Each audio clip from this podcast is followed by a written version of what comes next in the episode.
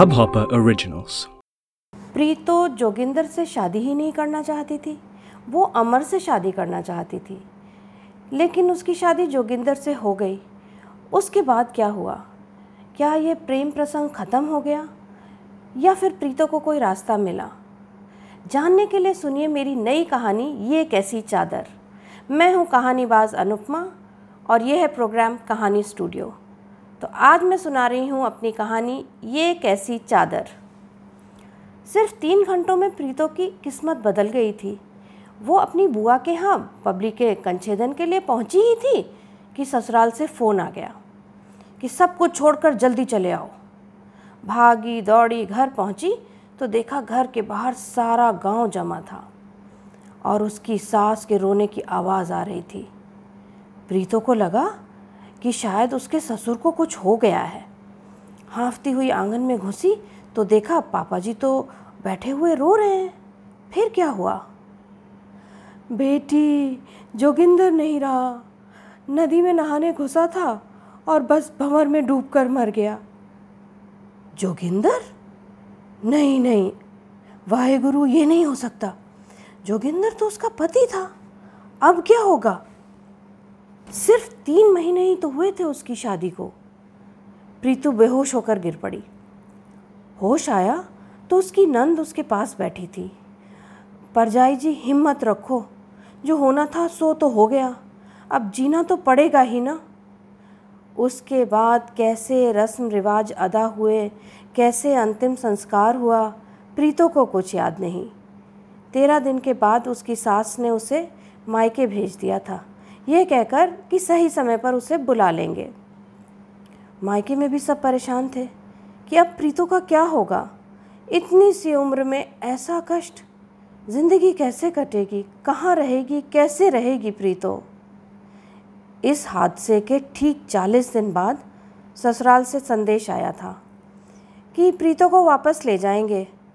उनके गाँव में रिवाज है कि अगर एक साल के अंदर अंदर बहू विधवा हो जाए तो उसका देवर उस पर चादर डाल देता है, यानी कि उससे शादी कर लेता है। प्रीतो का देवर मोहिंदर उससे ब्याह करने को तैयार भी है। ब्याह सादे तरीके से ही होगा, बस। प्रीतो के माँ बाप ये सुनकर खुश हो गए। एकदम से जैसे सुकून मिल गया हो। अब प्रीतो की ज़िंदगी आसान हो जाएगी। थी तो थोड़ी अजीब सी रस्म, पर कम से कम प्रीतो का घर तो बस जाएगा। और भला प्रीतो को क्या ऐतराज़ हो सकता था? मोहिंदर अच्छा खासा, गबरू जवान था। जोगिंदर के बाद सब कुछ उसी का तो था। उस पर वो प्रीतो को अपनाने को भी तैयार था। ये तो बड़प्पन था उसका। कुंवारा लड़का एक बेवा से शादी करने को राज़ी हो जाए तो बड़ी बात है। लड़की को एहसानमंद होना चाहिए। भाई, लड़की और गाय में कोई ख़ास फ़र्क थोड़ी होता है। कहीं ना कहीं तो बंधेगी ही। कहीं कोई रोटी देने को तैयार है, इतना काफ़ी होना चाहिए। पर जैसे ही ये बात प्रीतो के कान में पड़ी, वो सख्ते में आ गई। मोहिंदर से शादी? ये कैसे हो सकता था? उसे तो वो छोटा भाई मानती थी। प्रीतो तो जोगिंदर से भी शादी नहीं करना चाहती थी। गाँव में रहने का उसका कोई इरादा नहीं था। आखिर उसने बीए किया था। वो तो यहीं शहर में रहना चाहती थी, अमर से शादी करके। अमर उसकी सहेली का भाई था। पढ़ा लिखा स्मार्ट और बैंक में एक ऊँचे पद पे कार्यरत। दोनों की दोस्ती तीन साल पुरानी थी। अमर विदेश से पढ़ाई करके लौटा था और जब प्रीतो से उसकी पहली मुलाकात हुई थी तो प्रीतो की सुंदरता और सरलता उसे बहुत अच्छी लगी थी। प्रीतो तब बीए कर रही थी। बीए होते ही उसका रिश्ता जोगिंदर से तय कर दिया गया था। उसकी मर्ज़ी के खिलाफ़ अमर ने भी लाख कहा था कि तुम्हारी जैसी पढ़ी लिखी लड़की गाँव में एक आठवीं पास लड़के के साथ कैसे रहेगी? प्रीतो ने अपने मम्मी पापा को बहुत समझाने की कोशिश की थी, पर वो नहीं माने। उनके हिसाब से जोगिंदर का परिवार बहुत अमीर था और उनके पास ज़मीन जायदाद भी बहुत थी। और क्या चाहिए? कौन सी प्रीतो को नौकरी करनी थी? बस, शादी हो गई थी। जोगिंदर के जाने के बाद जब से प्रीतो शहर आई थी, अमर ने उसका खास ध्यान रखा था। वो पूरी कोशिश करता था कि प्रीतो खुश रहे। अमर की अभी तक शादी नहीं हुई थी और वो चाहता था कि प्रीतो ही उसकी दुल्हन बने। पर यह सोचकर चुप हो जाता था कि अभी मौका बहुत नाजुक है। थोड़े समय बाद शायद ये बात करना ठीक होगा। पर जैसे ही अमर को पता चला कि जोगिंदर का भाई प्रीतो पर चादर डालने को तैयार है अमर का सिर घूम गया था। आज के ज़माने में भी ये सब हो सकता है। और वो भी लड़की की मर्ज़ी के खिलाफ? लड़की है या कोई सामान? इसके कमरे में नहीं तो उसके कमरे में सजा दो। प्रीतो, तुम साफ़ मना कर दो। मैं तुम्हारे घर वालों से तुम्हारा हाथ मांगूँगा। और अमर ने किया भी यही। पर प्रीतो के पिताजी भड़क गए। तुम्हारी हिम्मत कैसे हुई ये बात करने की? तुम्हारी जाति, तुम्हारा धन सब अलग है। पर मैं प्रीतो को खुश रखूँगा। प्यार करता हूँ मैं उससे।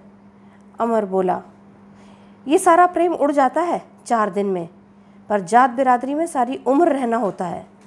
तुमसे शादी का तो सवाल ही नहीं उठता। प्रीतो के पिताजी गरजे। अमर चुपचाप उठकर चला गया था। उस दिन से प्रीतो का घर से निकलना बिल्कुल बंद कर दिया गया था। उसके ससुराल संदेश भेज दिया गया कि तारीख तय करके उसे ले जाया जाए। बीस दिन बाद का समय तय किया गया। प्रीतो का दम घुटने लगा। काश उसे ज़िंदगी से निजात मिल जाती। क्या करे, कैसे करे कि मुक्ति मिले? कोई रास्ता ही नहीं सूझ रहा था। बीस दिन निकल गए। आज ससुराल से लोग आने वाले थे। प्रीतो सुबह से ही अपने कमरे से बाहर नहीं निकली थी। उसने माँ को कह दिया था कि उसके सर में दर्द है और वो आराम करना चाहती है। गाँव जाने से एक घंटे पहले प्रीतो के पिताजी ने उसके भाई से कहा कि जाओ, देखो प्रीतो तैयार हुई या नहीं। भाई कमरे में पहुँचा तो देखा प्रीतो वहाँ नहीं है। प्रीतो प्रीतो, कहाँ हो? पर कोई जवाब नहीं मिला। माँ, पिताजी, प्रीतो नहीं है। भाई चिल्लाया। पिताजी दौड़कर ऊपर पहुँचे तो देखा एक चिट्ठी पड़ी है प्रीतो के बिस्तर पर। माँ, पिताजी, मुझे माफ़ करना। मोहिंदर से मैं शादी नहीं कर सकती। वो मेरे छोटे भाई जैसा है। मैं अमर के साथ ही ज़िंदगी बिताना चाहती हूँ। जाओ, स्टेशन पर, बस स्टैंड पर देखो। जाकर उन्हें ढूंढो, पिताजी चिल्लाए। अमर की तो अब खैर नहीं। पर तब तक प्रीतो और अमर शहर से बारह घंटे दूर जा चुके थे ट्रेन में। प्रीतो ट्रेन की खिड़की से बाहर देख रही थी। अगर माँ ने साथ नहीं दिया होता तो क्या होता?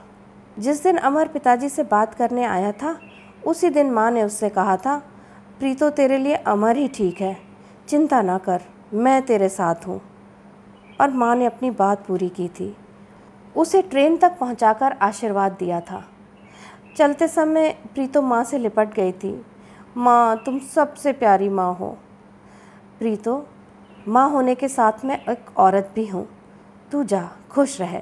जब तेरे पिताजी का गुस्सा शांत हो जाएगा, तुझे बुला लूँगी। अमर, मेरी गुड़िया का ध्यान रखना। अमर उनके पैर छूकर बोला था, आप चिंता मत करना, ये मेरी जान है। माँ मुस्कुरा दी, आखिर जीवन साथी ऐसा ही होना चाहिए।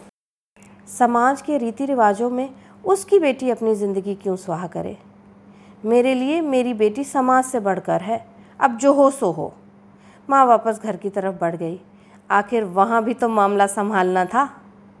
तो कैसी लगी मेरी ये नई कहानी? अपना फीडबैक हमें ज़रूर भेजिएगा। मेरा ईमेल आईडी है make happy foundations at gmail dot com और मैं हूँ अनुपमा। आज के कहानी स्टूडियो में बस इतना ही। इस हब हॉपर ओरिजिनल को सुनने के लिए आपका शुक्रिया।